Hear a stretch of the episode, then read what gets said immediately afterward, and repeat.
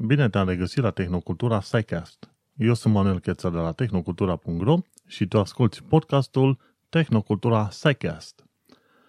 De data aceasta suntem la episodul 29, unde discutăm despre nucleul atomic, despre spectrul emisiei, spectrul de emisie al antimateriei, despre energie pură și despre ipoteza simulației. În afară de asta mai avem o serie de alte subiecte, așa că așteaptă-te să ai un nou episod plin de informații. În caz că informațiile sunt prea greu de digerat, nu uita că pe tehnocultura.ro ai show notes pline de linkuri pe care le poți verifica cu informații cât uh, un pachet primit cadou în uh, timp ce tu îți servezi ziua de naștere. Așadar, hai să continuăm cu Tehnocultura Psycast. Să nu-i să precizez că Tehnocultura Psycast 29 a fost înregistrat duminică în data de 2 aprilie 2017 în Londra, Marea Britanie. Subiectele zilei le-ai auzit deja și vreau să mulțumesc partenerului EasyHost pentru găzduirea tehnocultura.ro. Partenerul EasyHost vinde domenii și îngăzuiește website-uri în România și prin lume.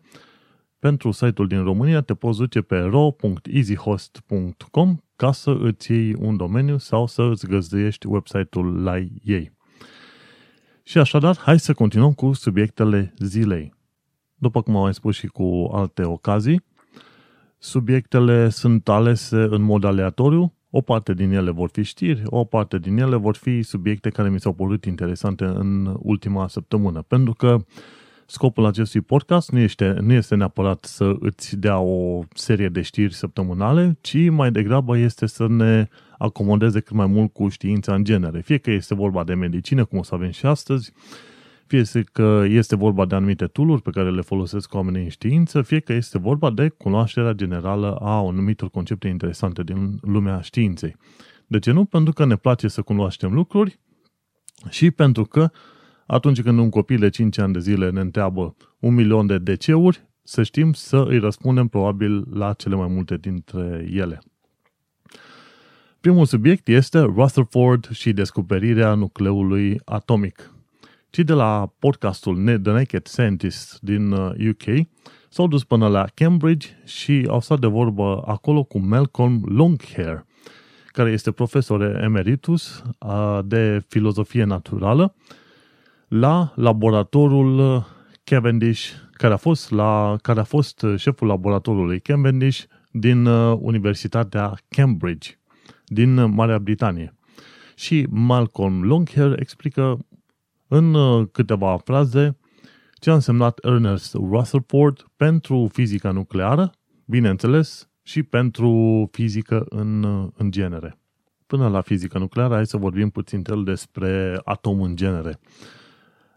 Termenul de atom există de mai bine de 2000 și ceva de ani de zile când grecul Democritus zicea că materia este formată din lucruri indivizibile numite atomo. Atomoi, atomoi sau atomos. Adică părți foarte mici, indivizibile. Undeva prin 1899, J.J. Thomson a descoperit electronul, însă între 1899 și până când Ernest Rutherford a descoperit nucleul atomic prin 1917, um, lumea credea că atomul este un fel de gogoașă pe care ai pus niște bucățele de ciocolată, cookies. În Anglia cookies sunt de genul acesta. Au o, o parte de aluat și pe aia din loc în loc vezi uh, puse bucățele de ciocolată. Sau o gogoașă unde găsești din loc în loc bucățele de, de ciocolată.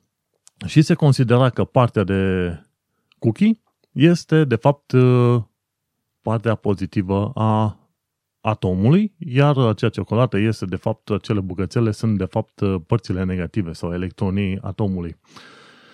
Nu se știa, de fapt, cum arată un atom în mod efectiv. Și Ernest Rutherford a fost cel care a început să facă anumite experimente ca să-și dea seama ce se întâmplă și cum arată de fapt uh, atomul.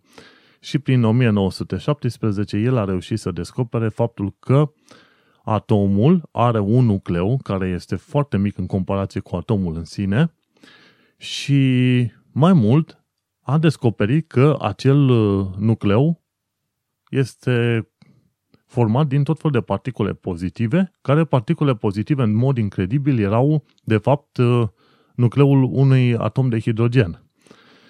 Și pe la vremea respectivă, prin 1917-1919, asemenea descoperiri au fost absolut extraordinare. Se descoperea că atomul este format dintr-o serie de electroni care se învârt în jurul uh, unui nucleu care este la o distanță enormă de acei, uh, de acei electroni. Și toate astea după ce Ernest Rutherford a făcut un experiment prin care arunca particule alfa sau un nuclee de heliu către o folie de aur. Și când arunca acele particule alfa cu putere către folia aceea de aur, descoperea că anumite particule alfa sunt uh, aruncate înapoi cu o viteză foarte mare. Ceea ce însemna că în interiorul acelor atom de aur, din folia de aur, existau anumite particule pozitive care respingeau particulele alfa.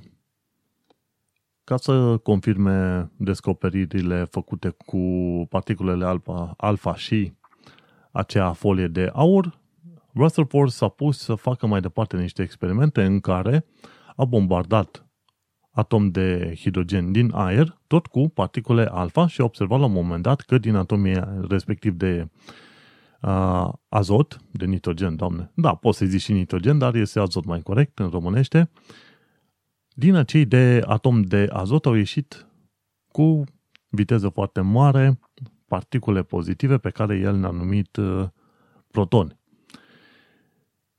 Și ce și-au dat seama echipa lui, Rutherford și echipa lui, este că prin 1917 ei și-au dat seama că au descoperit uh, particule noi, foarte ușoare, și că aceste particule sunt de fapt nucleul atomului de hidrogen.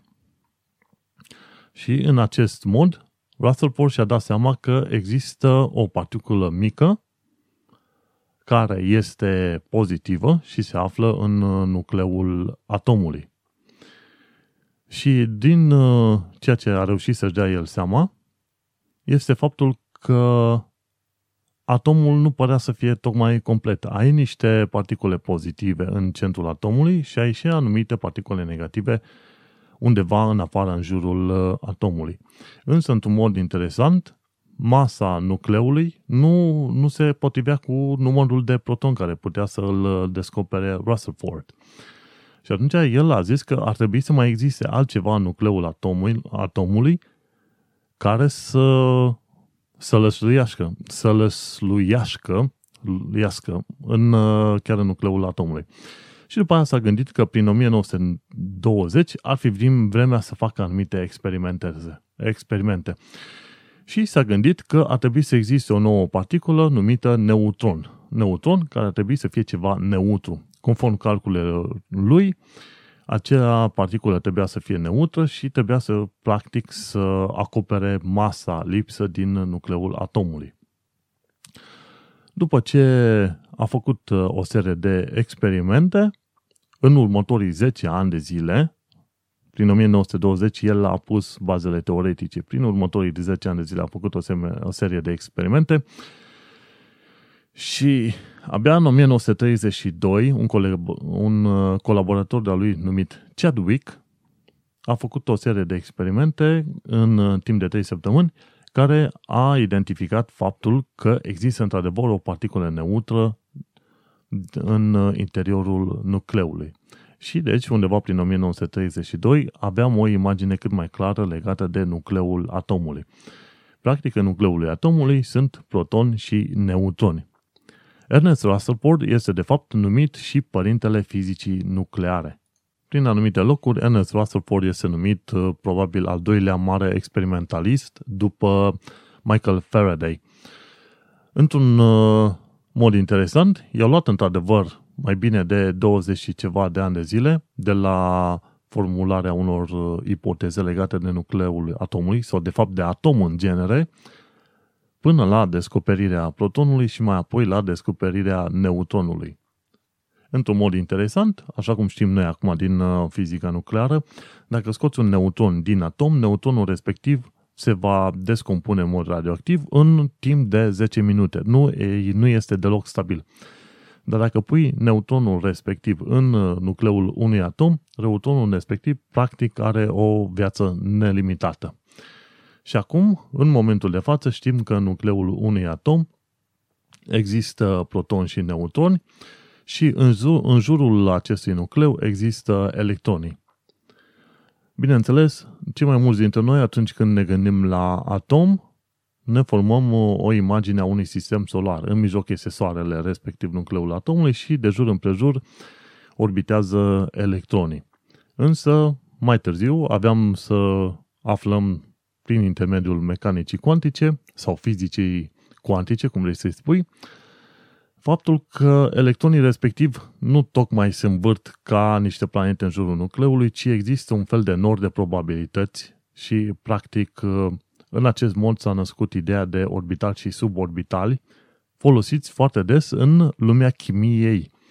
Practic, nu am putea avea chimia modernă fără să avem o cunoaștere cât de cât uh, a mecanicii cuantice.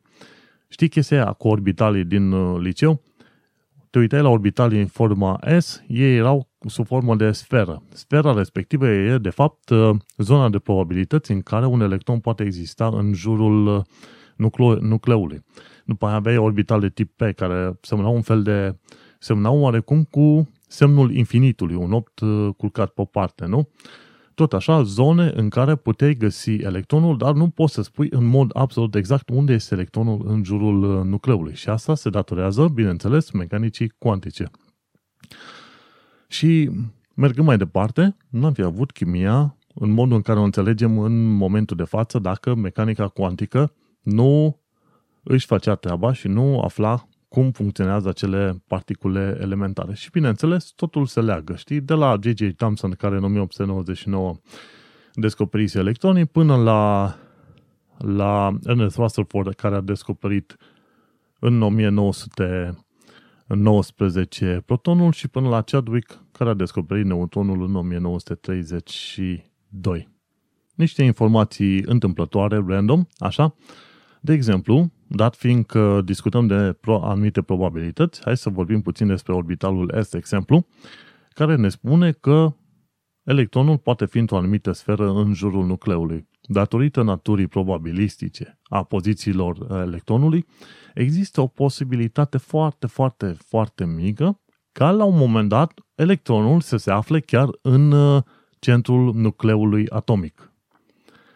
Și este un lucru foarte ciudat, dar dacă te uiți și citești cărțile care popularizează mecanica cuantică și explică nițel treaba asta, o să povestească la un moment dat și faptul că, datorită naturii probabilistice a pozițiilor, uh, poziției electronului, o anumită probabilitate, cât este ea de mică, spune că electronul poate fi chiar și în centrul atomului. Bineînțeles, nu pentru foarte mult timp, ci pentru un timp foarte limitat.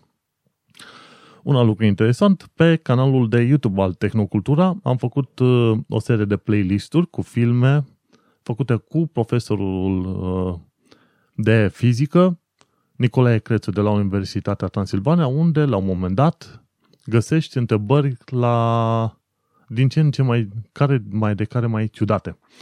Una dintre întrebări era, de exemplu, cât este de mare electronul. După ce s-au făcut calcule folosindu-se și de mecanica cuantică și clasică și relativistă, la un moment dat, domnul profesor a putut să ne spună că un diametru, un, nu, raza unei, unui electron este undeva pe, pe la 1,52 femtometri sau 1,5 ori 2 ori 10 la minus 15 metri. Într-un mod interesant, dacă stai să te uiți care este raza unui proton, raza unui proton este cam tot la fel de mare, adică tot undeva între 1 și 2 femtometri. Vei descoperi că diametrul nucleului unor atomi oscilează de la 1,5 femtometri, adică 1,5 ori 10 la minus 15 metri, în cazul hidrogenului, până la aproximativ 15 sau 17 femtometri în cazul atomilor, mi se pare, de fier sau uraniu, nu mai știu. Este o diferență foarte mare între fier și uraniu, pentru că fierul are 50 și ceva de protoni, iar uraniu are 200 și, 200 și ceva. 100 și ceva, pardon. Și uite-te cum uh, în timp am reușit să facem și noi niște calcule și să descoperim cât sunt de mari aceste particule extrem de micuțe. Bineînțeles, datorită faptului că celulele cu con și cu bastonaj din uh, ochii noștri de pe retina noastră nu pot vedea lucruri uh, mai mici decât uh, grosimea unui fir de păr, de exemplu, și dat fiindcă ochii noștri văd lungime, lumină la lungime de undă între 400 și 700 de nanometri, îți vei da seama de ce ochiul uman nu poate vedea vreodată un atom și nici măcar, bineînțeles, nu putem vorbi de molecule și cu atât mai puțin de electroni și de nuclee atomice. Deci noi nu putem vedea cu ochii noștri liberi așa ceva. Însă, atunci când vrem să observăm cel puțin uh, atom sau legăturile dintre atom sau molecule, așa cum au avut ei de la IBM la un moment dat un video, poți să vezi treburile astea folosindu-se de o chestie numită Scanning Electron Microscope sau anumite um, microscope numite cu efect de tunel. Ai putea să vezi totuși atomii cum arată ca un fel de, să zicem, globule, ca un fel de migiuțe micuțe. Bineînțeles, în interiorul atomului nu prea ai cum să intri decât, bineînțeles, în mod teoretic.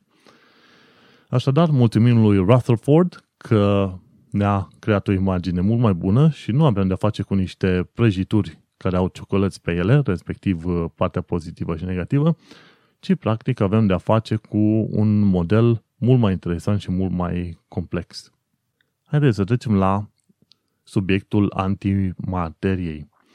Al doilea subiect al săptămânii acestea este legat de spectrul de emisie și de absorpție al antimateriei și de ce este așa de greu de observat acest spectrul.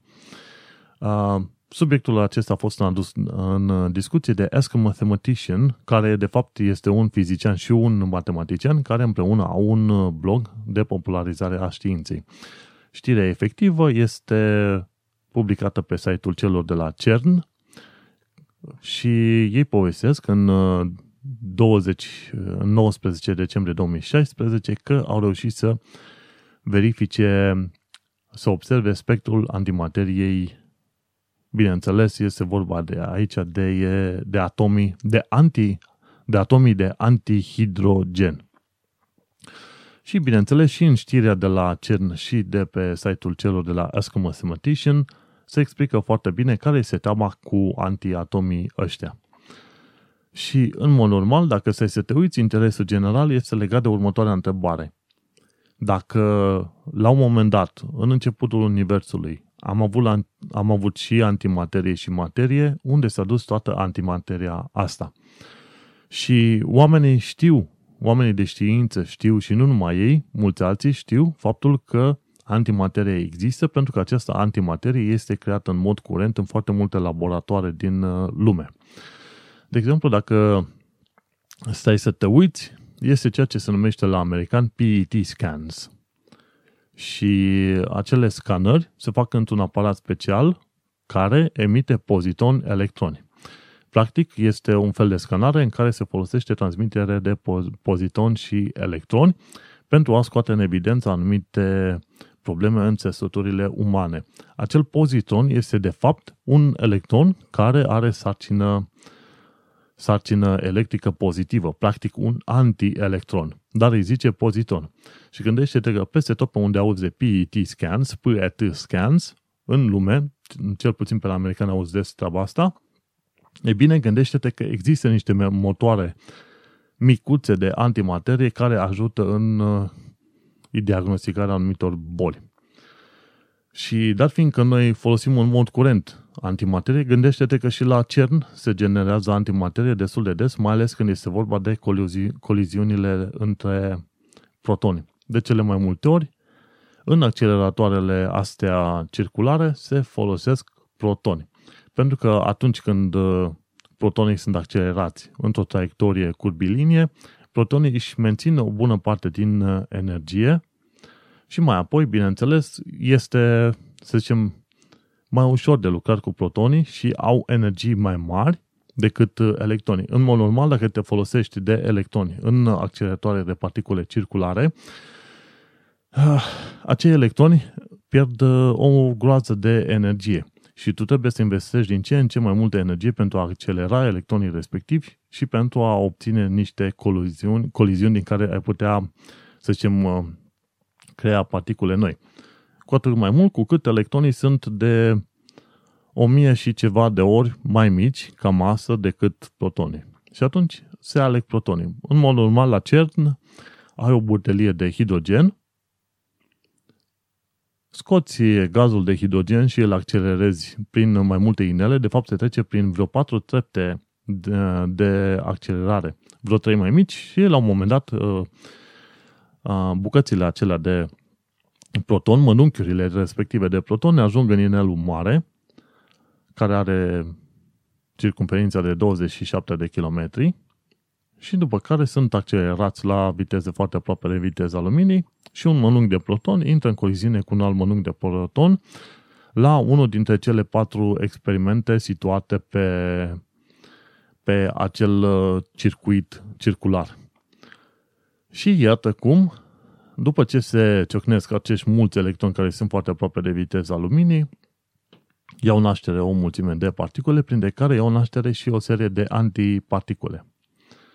Și acolo ne interesa să aflăm dacă putem genera suficient de multe antiparticule și să observăm care este fizica acestor antiparticule înainte de a distruge acele antiparticule. Așadar, așa cum se explică și în articolul celor de la CERN pe care l-am pus și pe tehnocultura.ro în show notes, ei reușesc să genereze vreo 9000 de antiparticule la un moment dat, și acolo, ca să zicem de antiparticule, este vorba de antielectroni sau pozitroni și de uh, antiprotoni, cum ar veni, pentru a crea pentru, pentru a crea niște antiatomi. Și în primul rând tu trebuie să creezi acei pozitroni, după aia trebuie să creezi acei anti, antiprotoni, practic particule cu sarcină electrică negativă, și după ce ai creat acestea, tu trebuie să le aduci în contact pentru a se crea acei antiatomi de hidrogen. De fapt, atom de antihidrogen, nu poți să spui antiatom de hidrogen. Este foarte, este total greșit. Și după ce reușești să aduci la un loc acele particule de antimaterie, vei crea un, o, un atom de antihidrogen. Bineînțeles, după ce reușești să creezi câteva mii de asemenea de asemenea particule de antimaterie, reușești să le prinzi într-un câmp magnetic doar pe unele dintre ele. Probabil undeva pe la vreo 10, 15, 20 de asemenea, de asemenea atom de antimaterie.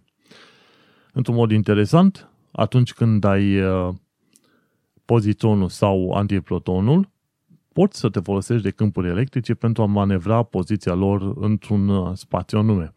Dar dacă vrei să observi spectrul uh, de emisie sau de absorpție al uh, unui atom de antimaterie, tu trebuie cumva să le aduci împreună. Când le aduci împreună, sarcina lor electrică se anulează și practic devin uh, avem de-a face cu un atom de antimaterie care este neutru din punct de vedere electric. Și atunci acest atom de antimaterie, fiind neutru din punct de vedere electric nu mai poate fi controlat cu ajutorul, uh, cu ajutorul câmpurilor electrice. Și dacă un asemenea atom de antimaterie cade undeva pe jos, atunci explodează. Se anulează cu alți atomi pe care îi întâlnește în cale. Din fericire, această reacție nu duce la infinit și un asemenea atom reușește să se anuleze cu un alt atom de materie normală și toată energia generată va fi undeva egală cu mm, energia generată de o furnică atunci când calcă pe jos.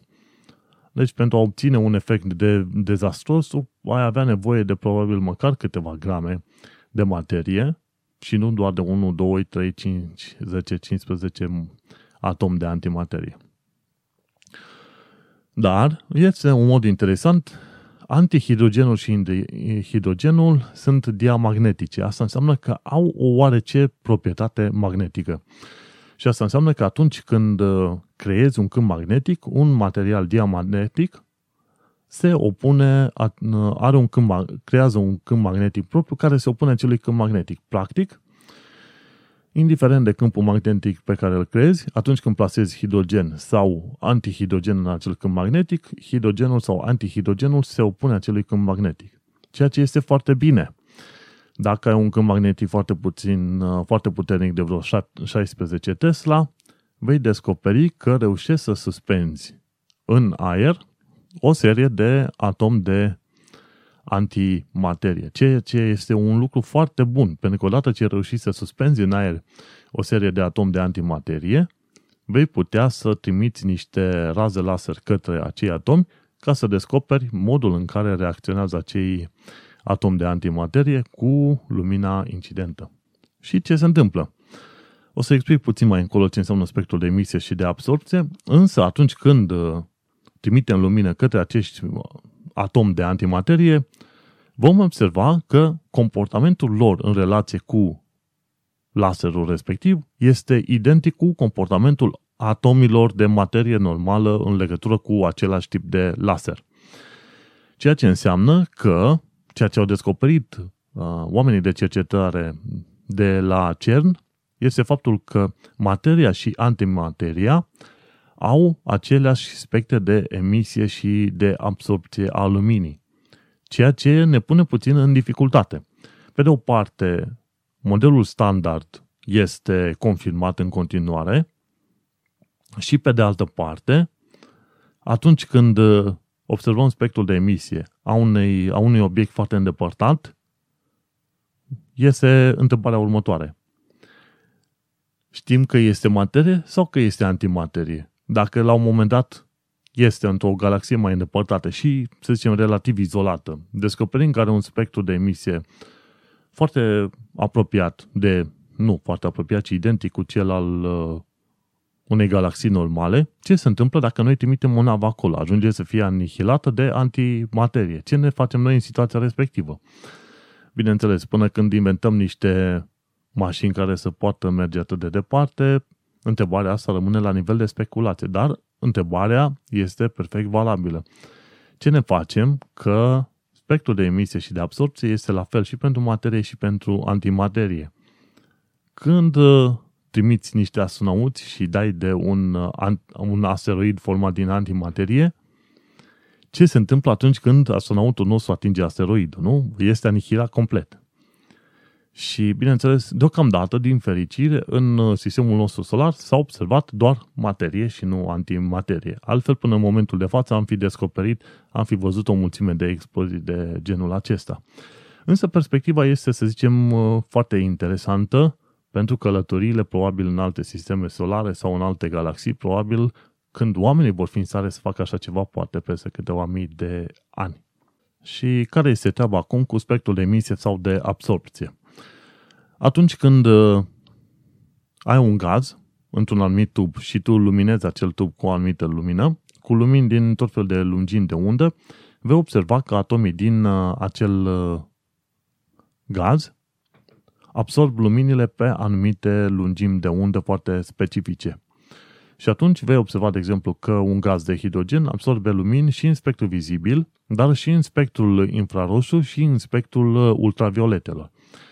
Și atunci când treci lumina prin acel gaz, de partea cealaltă a gazului, dacă pun, pun un detector, vei descoperi că nu mai ajunge exact aceeași lumină pe detector, ci în anumite zone există niște lipsuri. Și acele lipsuri se numesc benzi de absorpție, care sunt uh, benzi, care benzi de absorpție sunt diferite de la un element la altul. Hidrogenul are, să zicem, vreo 7-8 benzi de absorpție, heliul are vreo 20, oxigenul are vreo 50. Bineînțeles, asta este doar, doar ca idee, pentru că există foarte multe benzi de absorție pentru fiecare element chimic în parte. Dar ceea ce e important de știut este că fiecare element chimic are o semnătură proprie în uh, aceste benzi de absorpție. Și dat fiindcă noi știm că anumite părți din uh, spectrul luminii sunt absorbite de către atomii aceștia, putem foarte bine ști din ce este formată atmosfera unei anumite planete sau o anumită stea, ce fel de elemente chimice conține. Pentru că lumina care vine de la acele de la planete sau de la steaua respectivă vine și în uh, lumina respectivă vedem că anumite zone din ea lipsesc. Practic există niște zone de absorpție. Și în funcție de zonele respective, uitându-ne foarte bine pe tabele, ne dăm seama că o anumită stea poate să aibă mai mult, uh, mai mult fier decât ne-am fi așteptat sau, de exemplu, există mai mult heliu decât ne-am fi așteptat. Și știm uh, compoziția exactă a unei anumite stele tocmai prin faptul că avem lumina de la acea stea. Și tocmai de aceea se folosește acest spectru de emisie sau de absorpție. Spectrul de absorpție înseamnă că în lumina emisă lipsesc anumite benzi, iar spectrul de emisie, atunci când, când tu ai luminat un anumit gaz, vei descoperi că anumite, anumite secvențe din lumină sunt trimise mai departe. Și la spectrul de de emisie, dar sunt complementare. Nu există una și cealaltă. Sunt complementare. Și important de știut că odată ce avem aceste semnături, noi putem ști din ce elemente chimice este compusă, de exemplu, atmosfera de pe o planetă sau alta. Tocmai de aceea nu trebuie să trimitem, de exemplu, sonde în atmosfera planetei Marte, deși noi avem deja vreo 4-5 rovere pe planeta Marte 4-5 roboței care se plimbă de colo-colo, fără, deci noi putem ști componența atmosferei fără să avem nevoie să trimitem într-adevăr roboței acolo. Roboții au fost trimiși pentru alte misiuni. Așa ai învățat și tu puțin despre spectrul de, de absorpție al uh, antimateriei astăzi. Haideți să trecem iarăși la un uh, subiect foarte interesant din lumea medicinei și anume este vorba de al treilea subiect al zilei, al ediției, al episodului, și anume, cum poți fi imun la boli care nici măcar nu există? Ai auzit bine. Cum poți fi imun la boli care nici măcar nu au fost inventate pe planeta asta sau undeva în univers? Și totul ajunge în domeniul anticorpilor. Este vorba de faptul că în corpul nostru avem anumite celule albe, numite celule B, care reușesc să identifice boli cu care nu te-ai mai întâlnit în veci. Și aici este punctul în care trebuie să discutăm puțin despre celule albe, celule B, despre anticorpi și antigeni, bineînțeles când este vorba de boli, când suntem atacați de virusuri, bacterii sau, cine știe, paraziți. Într-un mod interesant, așa cum am zis de multe ori, e, corpul nostru are un sistem de apărare foarte puternic. Dacă există anumite bacterii care reușesc să treacă bacterii sau virusuri care ajung în sângele nostru, trec de pielea noastră și ajung în sângele nostru, putem avea șanse foarte bune ca sistemul nostru imunitar, prin celulele albe, să ne protejeze. Celulele albe sunt, de fapt, celulele care reușesc să ne protejeze și să atace invadatorii din corpul nostru. Și știi că în sângele nostru ne avem celulele roșii, care au o hemoglobină și care transportă oxigen. Și mai sunt celulele albe și mai sunt și o serie de alte elemente. Iar celulele albe sunt acele celule numite leucocite care ne protejează de invadatori. Celulele B, de tip B, sunt cele care au, să zicem, o memorie, cele care reușesc să genereze anticorpi, iar celulele de tip T sunt de mai multe feluri, printre care și macrofagii, adică anumite celule specializate care, odată ce au identificat un antigen pe un invadator, se duce și distruge acel invadator. Acum ajungem la discuția de anticorpi și antigeni. Când e să, să ai, de exemplu, de a face cu un invadator, un virus sau cine știe o bacterie, virusul sau bacteria respectivă are pe suprafața lui o serie de proteine receptoare. Practic sunt niște proteine ca niște chestiuni care ies sau sunt pe suprafața virusului sau bacteriei.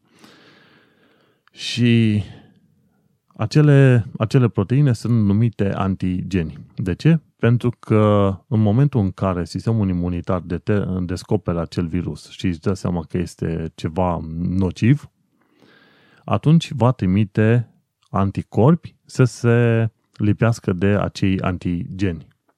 Practic, celulele B din sistemul nostru imunitar generează niște proteine în formă de Y, numite anticorpi, care aceste proteine reușesc să se unească cu, de exemplu, cu proteinele de pe suprafața bacteriilor, cu acei antigeni.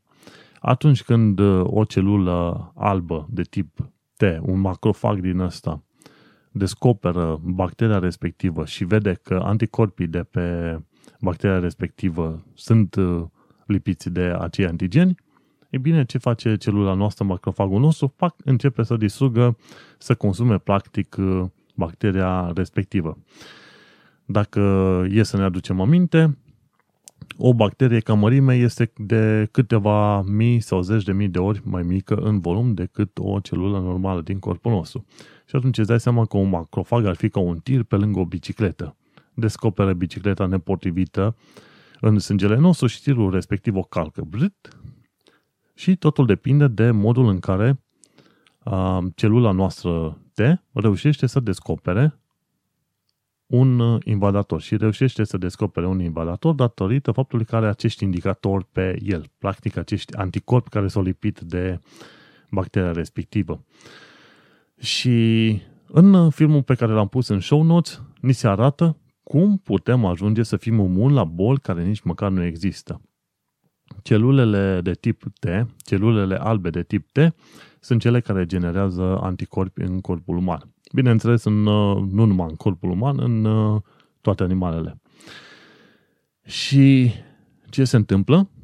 Acele celule de tip B au același cod genetic ca restul celulelor din corpul nostru uman și în uh, acest cod genetic există și o zonă care generează proteine, respectiv o zonă de 20.000 de gene care ar trebui să genereze proteine în corpul nostru uman. În corpul nostru uman.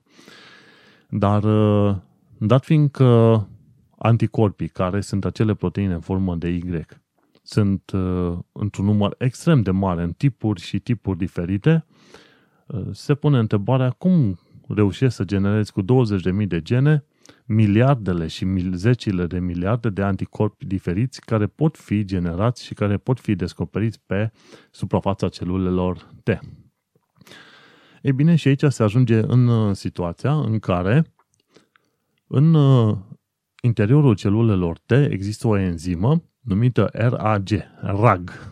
Și atunci te poți gândi foarte bine că acest ragul nostru se duce în codul nostru genetic, în codul ADN al uh, al celulelor B și reușește să unească în mod aleatoriu anumite segmente din codul genetic cu alte segmente din codul genetic. Și dat fiindcă reușește să unească în mod aleatoriu aceste segmente, bineînțeles că de aici ies segmente aleatorii de cod genetic nou, care acele segmente aleatorii generează proteine noi. Trebuie să ne gândim că o bună parte din uh, ceea ce face codul genetic din corpul nostru este instrucțiune prin care se generează proteine în, uh, în celula respectivă. Și dat fiindcă ai enzima asta specială, care enzimă este un tip special de proteină. Și în genere enzimele sunt în stare să taie anumite molecule în bucăți sau să le unească anumite molecule cu alte molecule. Sunt proteine cu, un, uh, cu o funcție specială. Și, având această proteină specială, această enzimă numită RAG, care pur și simplu taie bucăți de cod genetic dintr-o parte și le unește în altă parte, obții o configurație foarte, foarte întâmplătoare, o configurație aleatorie, prin care se generează un număr extrem de mare de proteine, care număr extrem de mare de proteine duc la generarea unor anticorpi în numărul a miliarde, zeci de miliarde de tipuri diferite de anticorpi. Care anticorpi sunt proteine în formă de Y de la suprafața acestor celule B. Gândindu-te că există un mecanism întâmplător și al, întâmplător, aleatoriu, prin care se generează acești anticorpi, te poți gândi la un moment dat că pentru o boală care n-a mai existat ever pe planeta asta sau în univers, un anumit om s-ar putea să fie uh, imun la boala respectivă. Tocmai de aceea, atunci când au fost uh, tot felul de plăgi, tot felul de epidemii, de pandemii din asta de-a lungul timpului, unii oameni au reușit să treacă de perioadele alea grele, alții nu. Cei care au reușit să treacă de acele perioade grele erau imuni și cel mai probabil erau imuni datorită faptului că celulele lor B generaseră în mod aleatoriu acel, acei anticorpi care i-au protejat într-o asemenea situație. Din păcate, foarte multe lucruri în uh, domeniul științei sau a medicinii țin de chestiuni stocastice, aleatorii sau întâmplătoare. Se știe deja că peste 70% din tipurile de cancer care apar la oameni sunt aleatorii. S-ar putea să faci tot ceea ce trebuie mai bine, să faci sport, să nu fii stresat, să mănânci totul cum trebuie și la un moment dat să te pomenești că faci cancer, tocmai din cauza unor factori în, uh, întâmplători, ceea ce țin de mutații întâmplătoare care pot apărea în dezvoltarea celulelor din corpul tău. Și este foarte greu să te bați cu, să zicem, întâmplarea sau cu probabilitățile când nu ai, uh, nu ai cunoștințele generale. Și, tot la fel, celulele noastre B generează anticorpi care reușesc să atace la un moment dat boli care nici măcar nu există, pentru că în mod aleatoriu sunt generate proteine specifice. Ceea ce e interesant, dacă te uiți în show notes la timeline-ul pe care l-am pus pe tehnocultura.ro, la un moment dat este, ce am spus, a, momente importante în studiul anticorpilor. Dacă te duci pe linkul respectiv, este pus uh, un uh, tabel cronologic cu tot felul de experimente și momente importante în descoperirea anticorpilor, a serului din sângele uman și modul în care s-a ajuns încă din anii 70 sau 80 să se folosească de anticorpi pentru a lupta împotriva cancerului. În momentul de față, pentru anumite tipuri de cancer, există ceea ce se numește imunoterapie.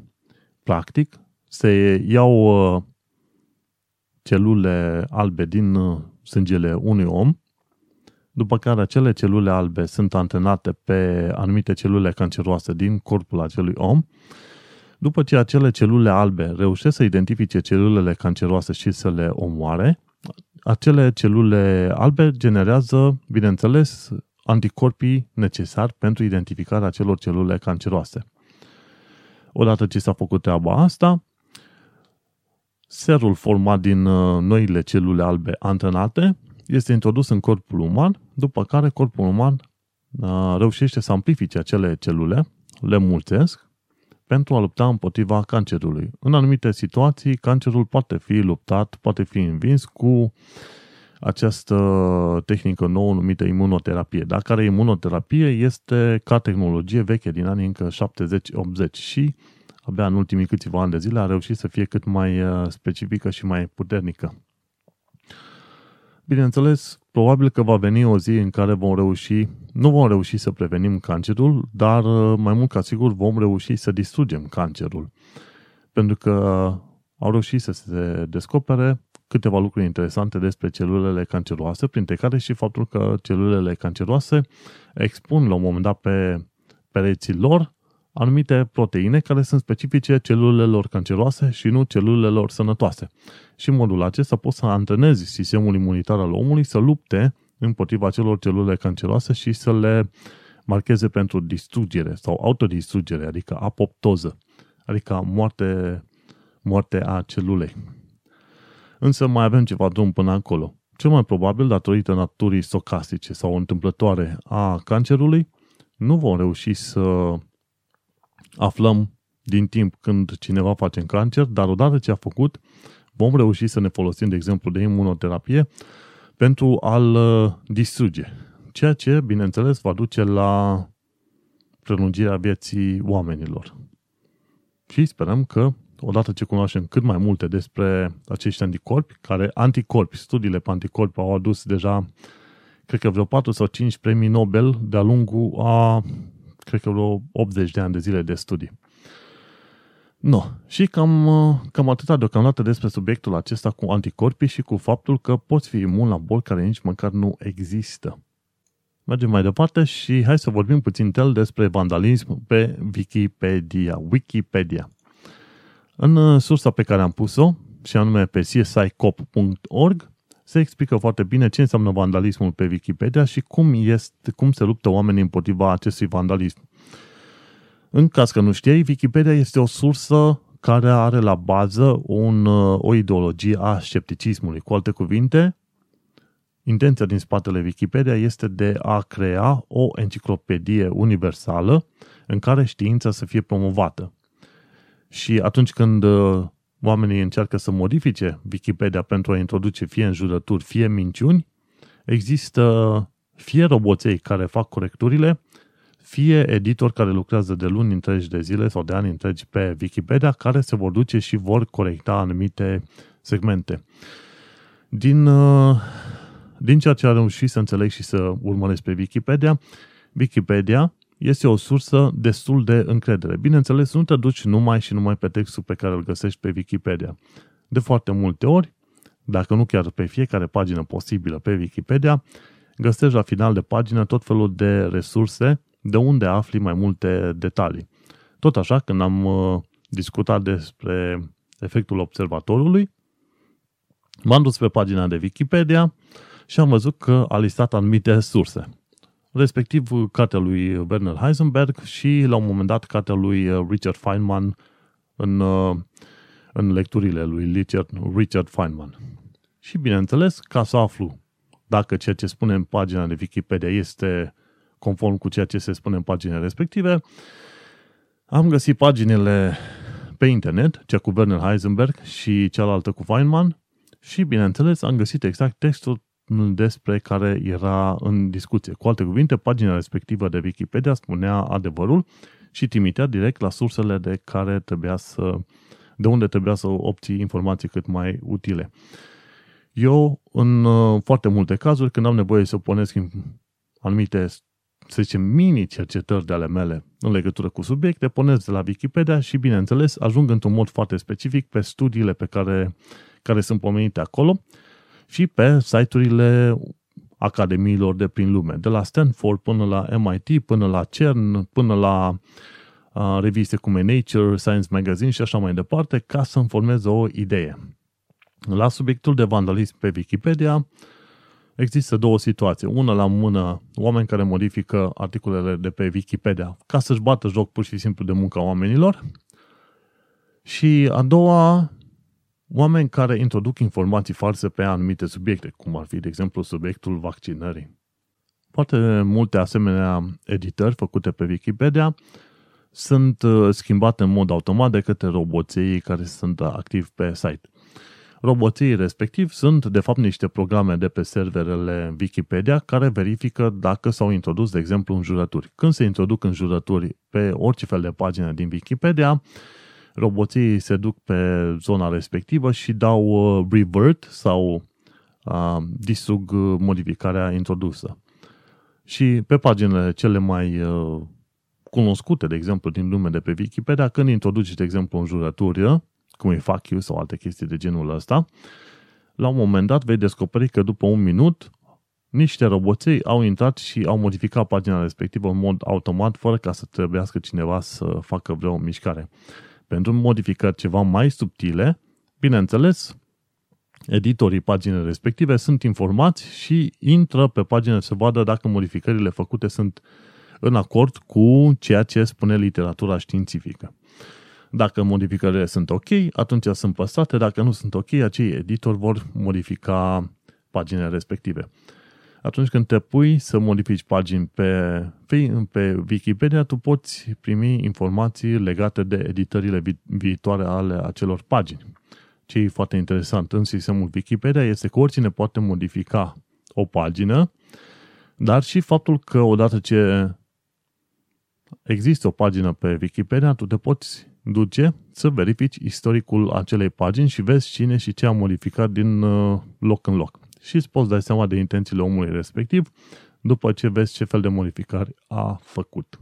Și uite cum, cu ajutorul roboțeilor sau cu ajutorul notificărilor de pe Wikipedia, oamenii sunt informați și uh, vandalismul pe acest site este, este distrus. Hai să trecem la următorul subiect. Dacă trăim, de exemplu, într-o simulare de calculator. Nu, nu trăim într-o simulare de calculator.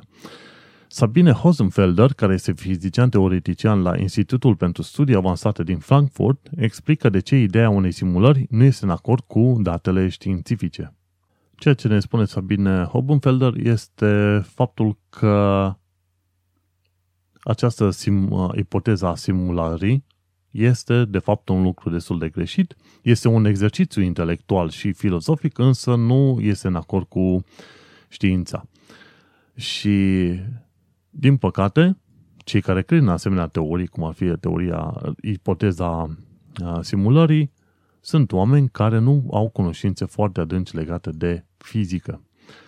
Și într-un articol destul de lunguieț, Sabine Hosenfelder ne explică de, de ce, de exemplu, ideea aceasta este doar o idee filozofică și nici de cum una care ar trebui să primească prea multă atenție din lumea științifică. Una la mână, dacă, de exemplu, am fi într-o simulare, să facem exercițiul ăsta filozofic, noi n-am avea metode prin care să aflăm faptul că noi suntem într-adevăr într-o simulare. A doua la mână. Dacă am fi într-o simulare, ar însemna că există un programator. Și ipoteza aceasta seamănă foarte mult cu niște lucruri propagate de către religie. Înlocuiește simulare cu univers și programator cu un Dumnezeu și atunci îți vei da seama de ce o asemenea ipoteză este mai degrabă de ordinul religiei și mitologiei și în niciun caz de ordinul științei. Și la un moment dat merge și explică vreo câteva lucruri interesante despre modul în care, să zicem, un calculator are da, definite programele sub forma unor biți, însă în lumea noastră avem, de exemplu, de-a face cu efecte cuantice în care noi nu avem de-a face cu noi nu avem de-a face cu biți, adică 0 și 1, ci avem de-a face, de fapt, cu stări cuantice când este vorba de particulele subatomice. Și explicația este mai lungă, dacă ai timp poți să o citești. Ideea pe scurt este că nu, este un exercițiu filozofic foarte bunicel, să zici că trăiești într-o simulare, dar Matrix nu, nu există. Noi trăim într-o lume și, deși pentru unii oameni acest lucru pare a fi un lucru foarte plictisitor, te asigur că atunci când începi să citești lucrările științifice care apar zilnic, zeci, sute de asemenea lucrări pe reviste cum e Science sau Nature, îți vei da seama că, de fapt, universul în care trăim este absolut fascinant și că există extrem de multe lucruri pe care noi nu le știm și pe care vrem să le aflăm. Și bineînțeles, nu avem timp să ne pierdem uh, zilele și nopțile gândindu-ne la simulări de calculator, când noi de fapt avem de-a face cu o viață extrem de plină și extrem de interesantă.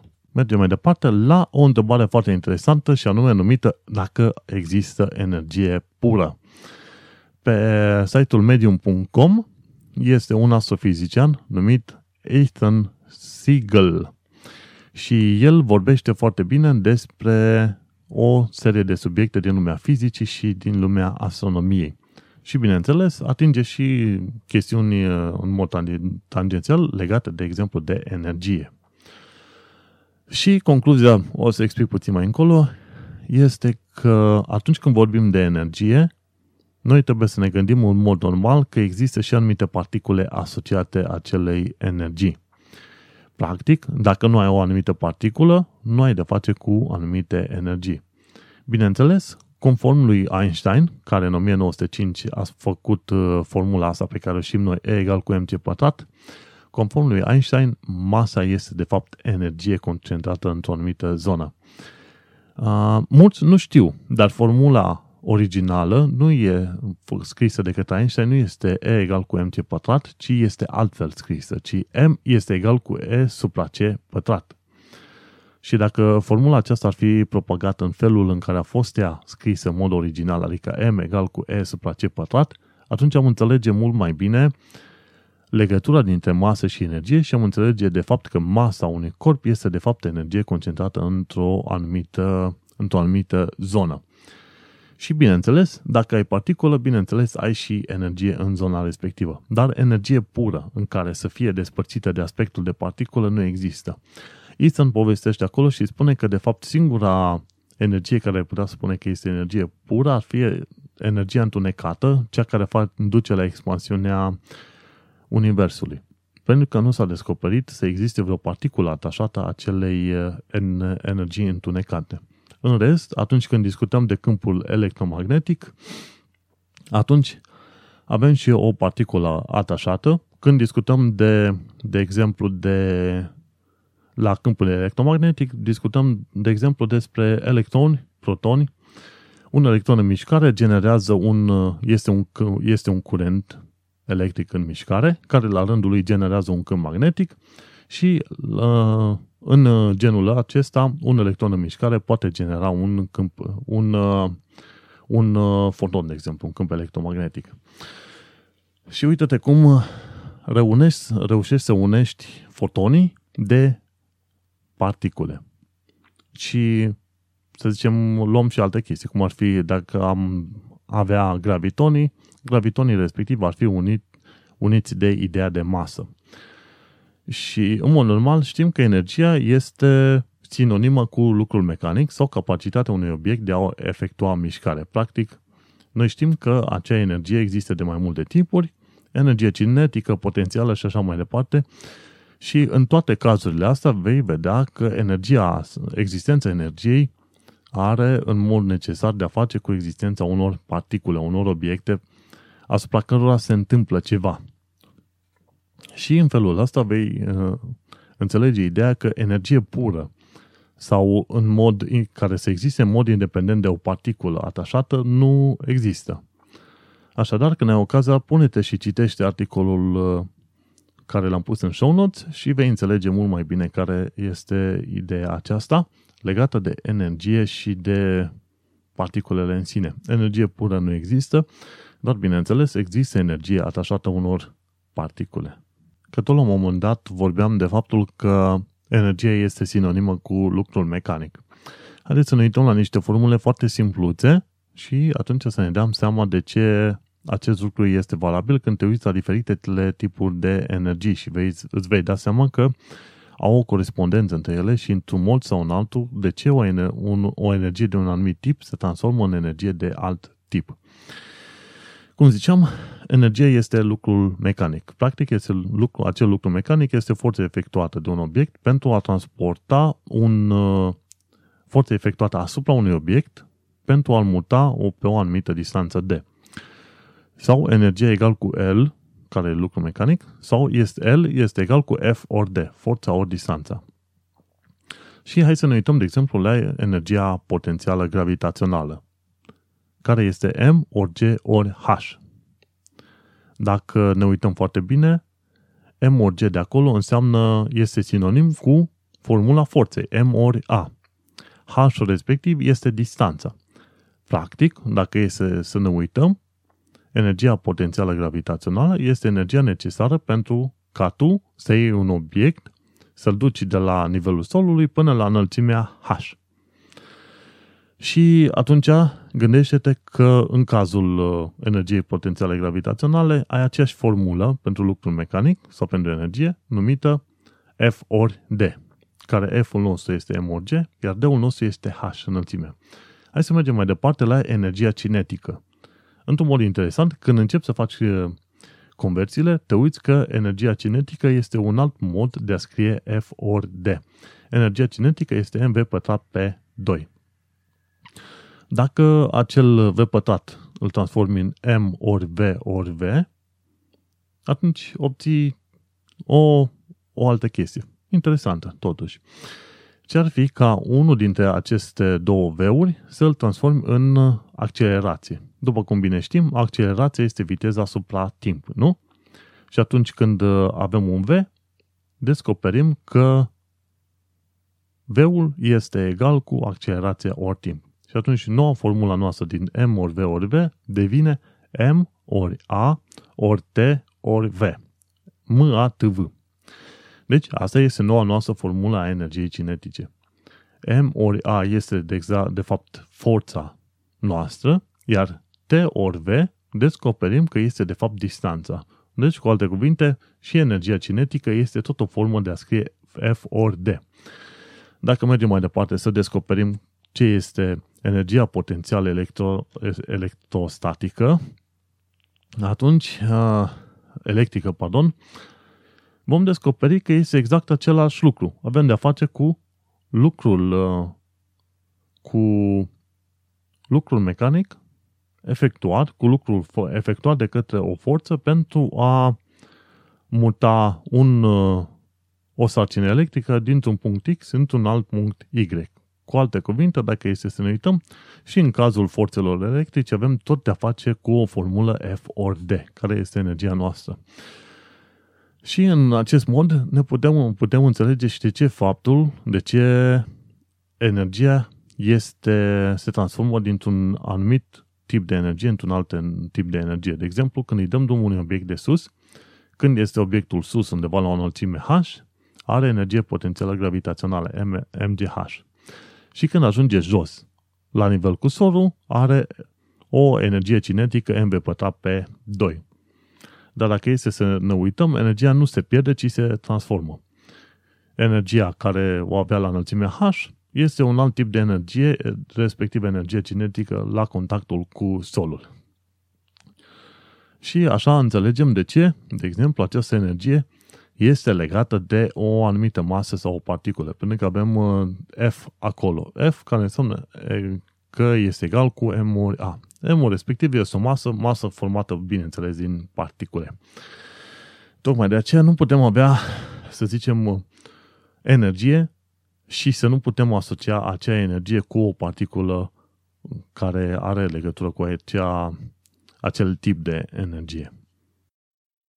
Și cu asta am terminat subiectele pe ziua de astăzi. Ne-am întins puțin, însă sper că cel puțin am mai înțeles și noi puțin uh, despre spectrul de emisie de și absorpție al antimateriei, despre Rutherford, despre energie, despre vandalism pe Wikipedia și așa mai departe.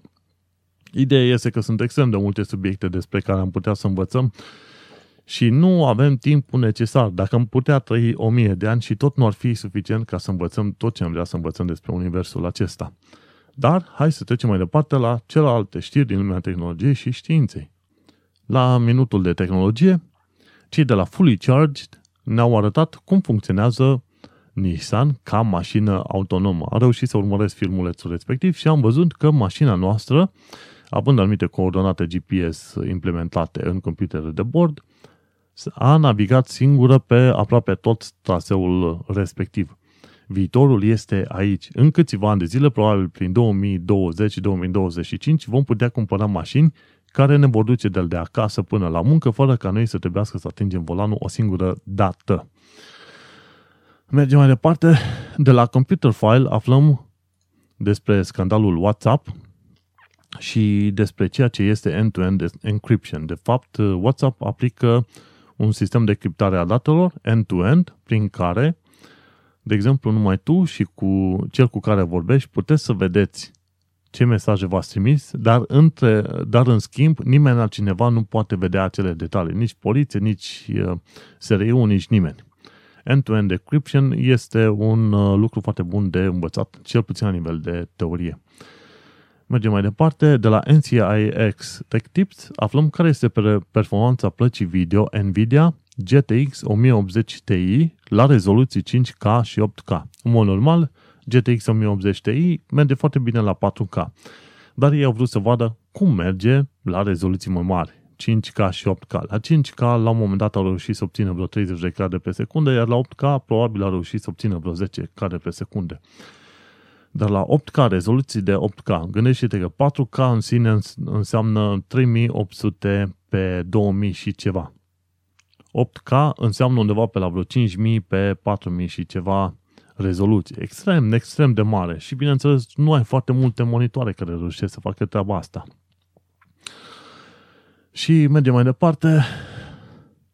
Aflăm de la TechWiki de ce aparate electronice mor. De ce? Pentru că piesele din ele, mai devreme sau mai târziu, încep să fie uzate. La știri din lumea științei, aflăm, de exemplu, de la Video from Space, faptul că 6.000 de asteroizi sunt prinși pe orbita lui Jupiter în punctele Lagrange 4 și 5.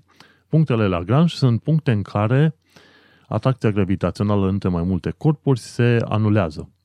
Și acele puncte Lagrange există și între Pământ și Lună, există și între Pământ și Soare, există și între Jupiter și Soare și așa mai departe. Și există 5, punct, 5 asemenea puncte. Punctul 1 este între, de exemplu, dacă luăm planeta Pământ, este între, între Pământ și Soare, la o anumită distanță, mi se pare un milion de kilometri. După aia, punctul 2 este după Pământ, dar pe aceeași uh, axă care unește Soarele și Pământul. După aia mai este punctul 3, care este diametral opus Soarelui. După aia mai sunt punctele 4 și 5, care sunt la cam 45 de grade pe orbită. Și uite că în punctele 4 și 5, care sunt la 45 de grade pe orbită, Jupiter, la câteva milioane de kilometri distanță de sine, de planetă în sine, are vreo 6.000 de asteroizi prinși într-o oră, practic, care zboară împreună cu Jupiter. Mergem mai departe. De la Sound of Science, care este un site românesc, aflăm, vedem un video în care diviziunea celulară a fost filmată. Bineînțeles, s-au dat pe repede înainte ca să vedem și noi cum se întâmplă această diviziune. Pe parsec.ro aflăm despre motoarele Proton și problemele industriei spațiale rusești. Și de la revista Științe și Tehnică aflăm despre băiatul atomic și despre istoria realității virtuale. Mergând mai departe, în uh, lumea pseudoștiinței avem două știri interesante de la science20.com și una dintre ele este legată de BPA sau bisfenol A. Bisfenolul ăsta A este ok în plasticurile din uh, casă, dar uh, cei care vor să vândă tot felul de obiecte s-au folosit de un marketing mincinos și au spus că BPA-ul este rău și neapărat să spui sigla BPA Free dacă vrei să iei un element care este un element, o olițe sau cine știe, ceva care nu conține un plastic din asta în care un recipient în care ții mâncare și care nu conține BPA, ceea ce e o minciună. Mergem mai departe, tot de la Science20.com aflăm în lumea pseudoștiinței faptul că 98% din cărțile de gătit promovate de New York Times nu iau în considerare sănătatea publică. Cu alte cuvinte, 98% din cărțile astea, din bestsellerurile de gătit, promovate de ăștia de la New York Times, nu îți dau niciun fel de informații legate de sănătatea ta sau cum să-ți menții sănătatea. Cele, cele mai multe probleme care s-au descoperit au fost legate de temperatura de gătire. Nu ți-au dat anumite temperaturi efective. În uh, show notes găsești tempera- tabel, link către tabelul cu temperaturi minime pentru gătitul mâncării. Și în principiu pentru ouă e temperatura minimă de gătire 60 de grade, și pentru carne, temperatura minimă de gătire ar fi vreo 70 de grade. Mergem mai departe la secțiunea de bonus. De la Crash Course aflăm ce sunt memoriile RAM și registri. De la PBS Space Time aflăm de ce timpul devine spațiu în interiorul unei găuri negre. Matematica este foarte interesantă și PBS Space Time să știi că o să-ți întoarcă puțin creierul pe dos, dar uh, merită fiecare minut în care urmărești filmele de acolo. De la TEDED aflăm cum a făcut Magellan în conjurul lumii, lumii și apoi de la SciShow, în domeniul biologiei, aflăm ce este aceea o specie de animale. De la Geography Now aflăm mai multe detalii despre Grecia și de la Top 8 aflăm istoria vibratorului, de la dispozitiv medical la obiect ajutător în filmele pentru adulți. Nu este o glumă, ci este un obiect util, dar care a prins conotații foarte urâte datorită folosirii în filmele cu adulți. Uită-te la istoria respectivă și o să poți aprecia, cel puțin din punct de vedere tehnologic și științific, rolul acesteia. Și cam atâta am avut de discutat în acest nou episod. Nu uita că mă găsești pe Facebook, pe diferitele grupuri. În show notes găsești acolo grupurile unde mă poți găsi sau dacă nu poți lăsa un comentariu la tehnocultura.ro și iată ne ajuns la finalul celul de-al 29-lea uh, episod din podcastul Tehnocultura Psycast. Eu sunt Manuel Cheța de la tehnocultura.ro Tu ai ascultat Tehnocultura Psycast și te aștept să vii pe data viitoare ca să afli iarăși niște informații interesante din lumea științei.